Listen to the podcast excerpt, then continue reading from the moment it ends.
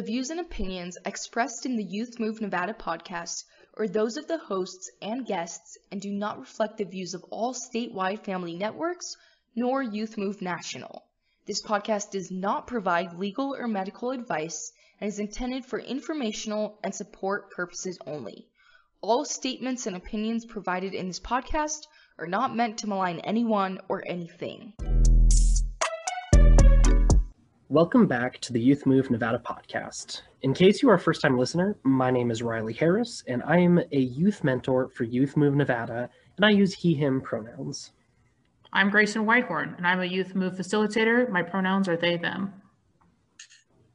And hi, I'm Daniel Leal. I'm the Youth Move facilitator, and my pronouns are he and him. So, you know who we are. Now, here's a little bit of background about Youth Move Nevada and what we do. We are a youth inspired and youth led organization that encourages and empowers our youth peers to unite together to engage with systems that serve them. We recognize the power of lived experience, and we're also a strengths based bridge to improving support services for youth and by youth through our shared experience and expertise. Let's get started.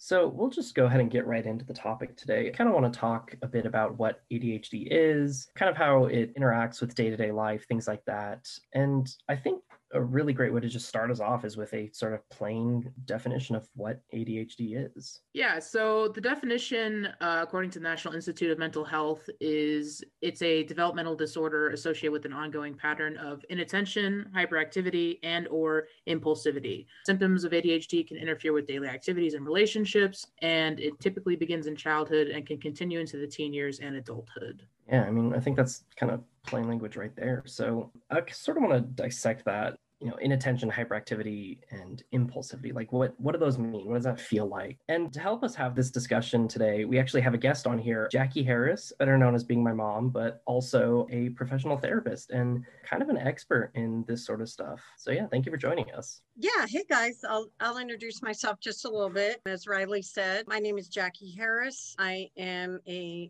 licensed marriage and family therapist and licensed alcohol and drug counselor i've actually been in the field for 37 years. I started out the first 15 years working in early childhood mental health. And I would have to say that back then I was a student and I wanted to work with children, and kids have always been my passion. That was the first time that I was exposed to what ADHD even was. So you kind of asked a little bit about what inattention, hyperactivity, and impulsivity is about. Obviously, inattention is the difficulty for a person to sustain their attention. One of the first places that we often start to kind of ask if ADHD is maybe occurring with somebody is when they start school because when kids go to school, obviously, they need to sit and focus and pay attention. And so that can be one of the first places that you start to see inattention. And it particularly happens when we're required to pay attention to something that might not be as interesting to us.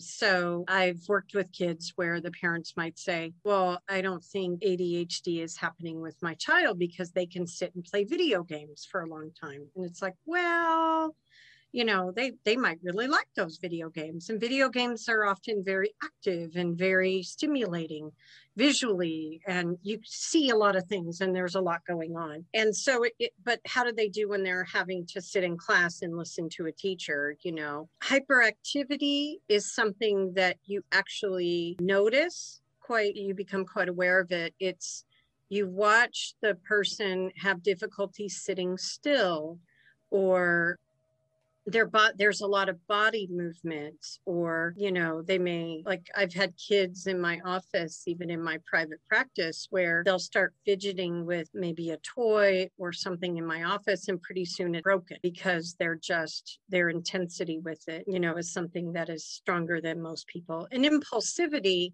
is when we have a hard time with you know kind of pausing or stopping our behavior often kids or even adults with ADHD, they see something, they want it, they get it. So there's often not that thought before the action. So those are kind of the the different sort of things, if that makes sense. Yeah, I think that's a really good definition of all of that. Just as the resident ADHDer of the youth movers, I'm combined type, which means I experience a little bit of the inattention and a little bit, mostly inattention, and then some a little bit of the hyperactivity. But what it looks like for me is just like you were saying, is that if it's something that I'm interested in, sure, I can like pay attention to it for a good amount of time. But if it's something I'm not interested in, then yeah.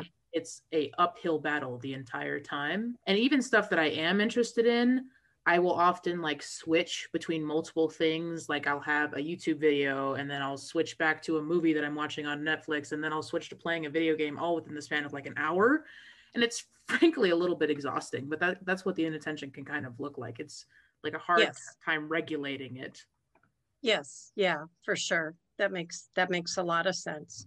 And and I appreciate how you said that it looks different in different people and and that's the thing that's so important to keep in mind is that you know when we talk about ADHD but there is the ADHD it's attention deficit hyperactivity disorder and there are two types. There is the inattentive type where it's primarily occurring inside the person. You don't typically see it on the outside. And then there's the hyperactive impulsive type, which you can visually see with somebody, like describing the I had a middle schooler who every time he came in my office, he had to have something in his hands. He was fidgeting, he was moving around. He would be, you could just see it on him. Um, whereas some other folks, it's very internal. So somebody on the outside is not going to necessarily pick up on it. I think that's a very interesting way of sort of looking at it, sort of, you know, internal versus external. And, you know, sometimes as they can be combined, like Grayson was saying. Something else that was on my mind that kind of got brought up is some of these symptoms at their most extreme sound like they can be kind of inconvenient at best and, you know, outright detrimental to sort of living your life. And I guess I kind of want to focus on that for a moment, like your day to day living and, and maintaining relationships and getting the things that need to be done done. What does that kind of look like with ADHD and what are some things people can do to help with that? Um, I really appreciate you focusing on that because, as a marriage and family therapist, we're often looking at the relationships between people. So, I'd like to kind of focus a little bit on different settings. We talked a little bit about the school setting. Again, that's often the first place where it starts to be identified because the child who has ADHD, even in kindergarten, most kindergarteners, it's kind of like, you know, wrangling monkeys or, you know, trying to run a, a circus with all kindergarteners. But as the, the weeks and months of school exposure go on, the majority of children will start to be able to sit, be able to listen to a story, be able to stay in their seat, be able to finish their work, whereas the child with ADHD will not. And the challenge is, is that if there isn't identification and treatment, what often happens is the child with ADHD will begin to miss out on skills that are necessary to master things like reading or arithmetic, or, you know, like uh, up until third grade, you're learning to read. And then fourth grade on, you're reading to learn.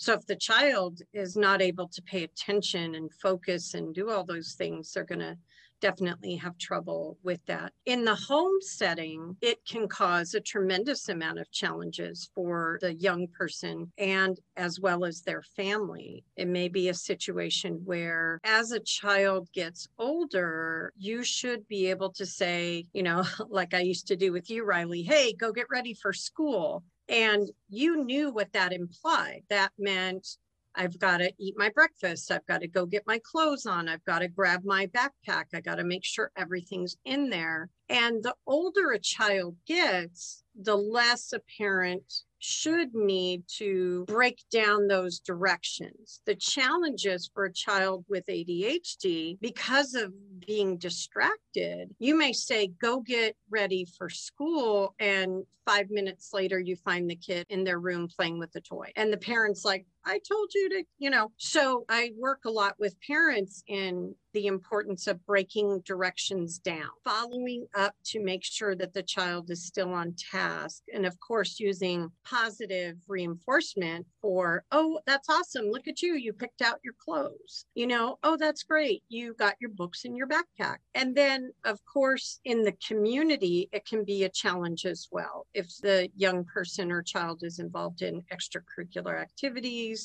or things like that, they could be most likely to have difficulty playing on a team or may not be able to follow through on, you know, directions or even may be receive bullying because they're not quote unquote fitting in. I don't know if Grayson or Daniel, if either of you have any like lived experience you want to share. I have never gone diagnosed, but I noticed, you know, in this conversation that I have to have a list of what to do or else I will get lost. Like I will start focusing on one thing, and at the end of the day, I won't finish. What's supposed to start?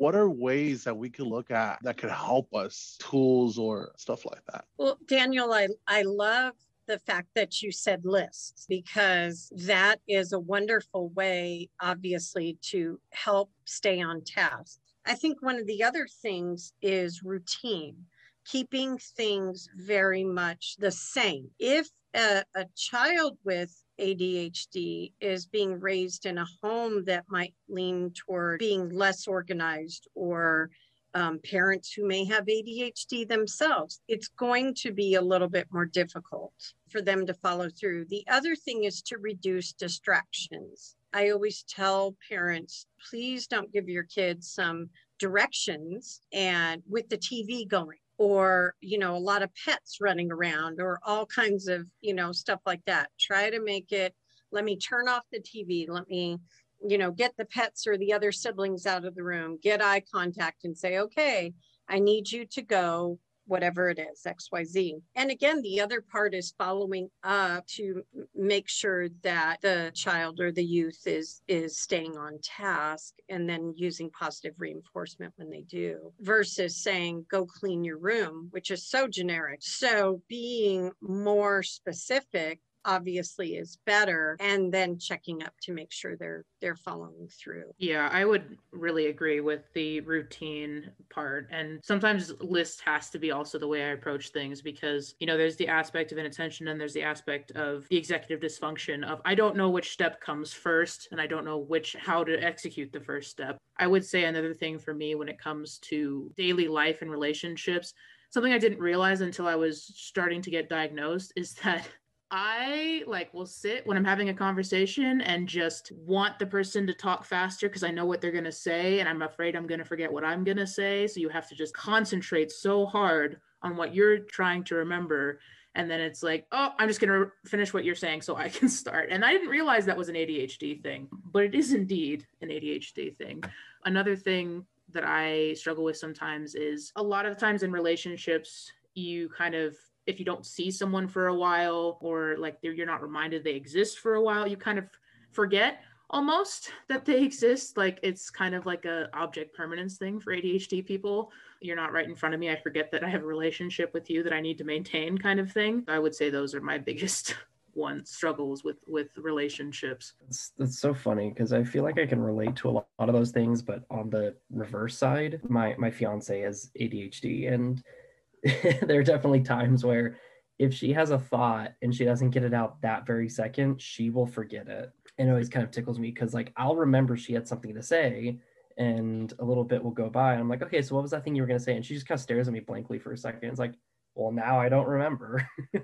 yeah, it's hilarious watching ADHD people trying to communicate with each other because it's just oh yes, because yes. it's just like word clouds of whatever's scattered in our head at the moment. And kind of going back to school, I would like to say that I went undiagnosed for a really long time. Like I didn't get diagnosed until the last couple of years. And the thing is, there's unfortunately like a bigger population of people assigned female at birth that go undiagnosed or are diagnosed later in life because we learn to do this thing called masking where we kind of sacrifice a lot of our mental health in order to fit in socially in order to do the things that we need to do so basically what that looked like for me is every major project in school, you bet believe I was doing it the night before, sometimes the morning of, because that was the only way I could generate enough motivation and kind of follow through to finish it. I couldn't break it out into multiple pieces and work on it throughout the months as it was intended. I had to do it all the night before. That's what it looked like for me. Yeah, I, and again, I, I love that you're kind of sharing this because there's so many different ways that ADHD can represent itself in a person. Like again, my my fiance also assigned female at birth. Like she never struggled with school. She's very focused at work. It's when she's home that like she'll misplace things constantly or she'll get super focused on a project and you know, I, I walk into the kitchen five minutes later and the entire thing looks like an explosion went off or something. Like it, it's very interesting the different ways that it, it manifests in people. And I, I appreciate the, the conversation about the differences in gender with a ADHD. It is more likely that individuals who are assigned female at birth are going to be the inattentive type, and individuals who are assigned male at birth are going to be diagnosed as a hyperactive impulsive type. And some of that can be attributed to the way that males male and female children are socialized. It is much more socially acceptable for males to act out, to be aggressive, to have that sort of physical presence versus females. And it's also true that females assigned at birth are less likely to be diagnosed until later and more likely to have it all happening internally versus externally. Yep, that checks out. I would, uh, I'll put a stamp on that. I think we've touched pretty much everything except for I know like especially when I was getting into middle school and high school and stuff was getting like there was more projects, there was more responsibilities and stuff, but I mistook a lot of what I was experiencing like you know procrastinating everything and like struggling to pay attention or hear things in class. I was mistaking a lot of that for depression and like when I went to see a therapist at the time, she's like, "Yeah, that sounds like a lot like depression." And I kind of would just like to ask you, Jack, what is the like main difference between ADHD and depression because I know it's something that people mistake a lot for the two. I definitely appreciate you bringing this up. The challenge in our field is that I, I wish uh, maybe someday we'll get to the point where we can, you know, do a blood test or a DNA swab and go, hey, Jackie, you're 30% ADHD, 20% depression, and a whole bunch of anxiety. That would probably be me, actually, in all honesty. But I wish we were there, but we're not. The, the challenge is, is that we, we are literally in a situation where we take, obviously, a person's self report, we take what we observe, and then we take what the what the family or other um, significant people sometimes teachers etc in their life are saying and then we we try to come up with a diagnosis. And it's true Grayson i appreciate that anxiety and depression in particular can look a lot like adhd the other thing i am a trauma informed therapist which means i specialize a lot trauma work, I work with people who've been through traumatic events, is that people, including young people who have been through traumatic events, can absolutely look just like ADHD. So, some of it, what you want to look at is what, you know, first of all, being a trauma informed therapist, you want to get a good history and understand if there, this behavior was going on and before a traumatic event or only happened after a traumatic event, because then I would be more likely to say it's related to the trauma. When you look at depression, what you want to look at is and anxiety again is these sort of symptoms over time. And frequently there are times that you will have issues with schoolwork but it won't be that consistent difficulty paying attention. And the other thing to remember is that folks can have more than one diagnosis so it's not uncommon for a person with ADHD to also experience anxiety and depression because their ADHD symptoms are making it difficult for them in life. So we got to be very careful with the diagnosis. We have to not over or under diagnose it. And we also have to look at it across time and across multiple settings. Riley, I hope it's okay if I share something about your history. Please. So, my dear Riley, when Riley started kindergarten, he was already done with school. In fact, I think he announced to me that he didn't see a need to go back because he already knew everything. So when it came to about fourth grade, Riley was struggling very much with doing in class work and homework. And I had one of his teachers say to me, I think that your son is ADHD. You should have him go get tested. It was good that I knew what ADHD looked like because I flat out said to the person, no, he's not. But yes, we should probably go get him tested because something's going on. Through testing, we figured out learning disability, some other stuff going on, and he is our our wonderful Riley that he is today. But the challenge is, is that because I was a parent who worked in the field and knew that it wasn't that, it's quite possible that my own child could have been misdiagnosed and given a course of treatment that would absolutely not have helped. And so it's super important that we just make sure that we take our time that we don't jump to anything and that we absolutely try to figure out and know that it's okay that changes over time. But there are plenty of kids that I have seen through the years that when they were much younger, let's say early elementary school, even into middle school, that their diagnosis did look like ADHD and that as time went on is that as a child gets older the diagnosis becomes more clear. I wish it wasn't that way but it but it is for right now. Because as as a child gets older they're able to better start telling us what they're experiencing inside of themselves.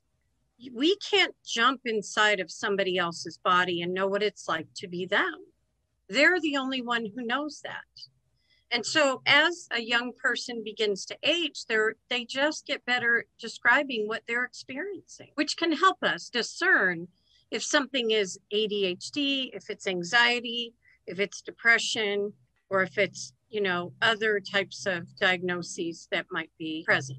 So I'm really glad that you talked about some of the difficulties that can come with diagnosing and also speaking about like comorbidities without getting too deep in the weeds into that topic because those are some things I, I, specifically wanted to touch on and I, I think you really hit the perfect level of you know getting it out there without getting bogged down in like all the super fine details. I guess just kind of one last question that I have, and this is sort of for the group at large. Like, how can we collectively as a society make spaces and events and gatherings more friendly and accessible to people diagnosed with ADHD?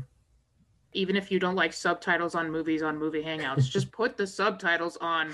There's a high rate you know, speaking of comorbidity of auditory processing issues with ADHD, and I know that some people don't like subtitles, like just put no. subtitles on. I'm begging you for your Sub- ADHD and other auditory processing and, and deaf and hard of hearing friends. Like, just do it. Yes, yes. Subtitles. Subtitles are a very big thing in my house, and I, yes. I kind of personally want to add on top of that. Um, yeah, I, I think first of all, Grayson, you're let's let's ask the community let's ask the folks that we need to listen to their voices and we need to say what is it going to what is going to make a situation a classroom a home more user friendly more convenient I think the other thing that is a challenge is that in society, we are not always kind. I think we need to ask folks that uh, parents uh, of young children, as well as people who are diagnosed themselves, I think the other challenge is that a tremendous amount of places and spaces are very, they, they are so distracting. They are so too much light, too much noise, too much color, too much everything. And part of that is, I, I mean, uh, particularly in, uh, I always think of stores and things like that.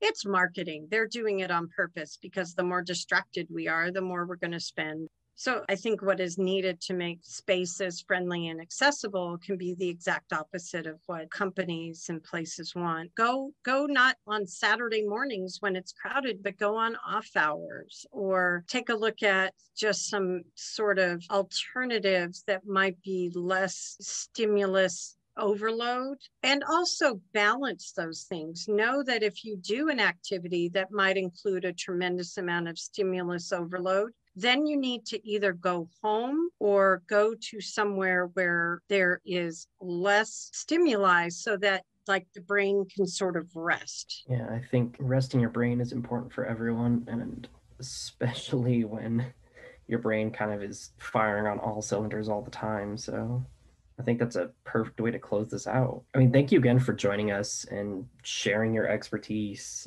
I think there's a lot of very specific technical stuff that I don't know if all of us could have spoken to as well as you did. And yeah, we just really appreciate it. Well, thank you, Youth Move. I appreciate you folks. You guys are amazing and do a wonderful job in our community. So thank you so much. You're just saying that because I asked you. No, I'm Yeah, joking. and of course, thank you again for listening to the newest episode of the Youth Move Nevada podcast. We hope you join us for the next one. Um, as always, follow us on social media at Youth Move NV on Instagram, Twitter, Facebook. We love interacting with all of you there. And we will catch you next time. Bye. The theme music used in this podcast was created by Youth Move Nevada member TJ Stevens of Phalange Entertainment.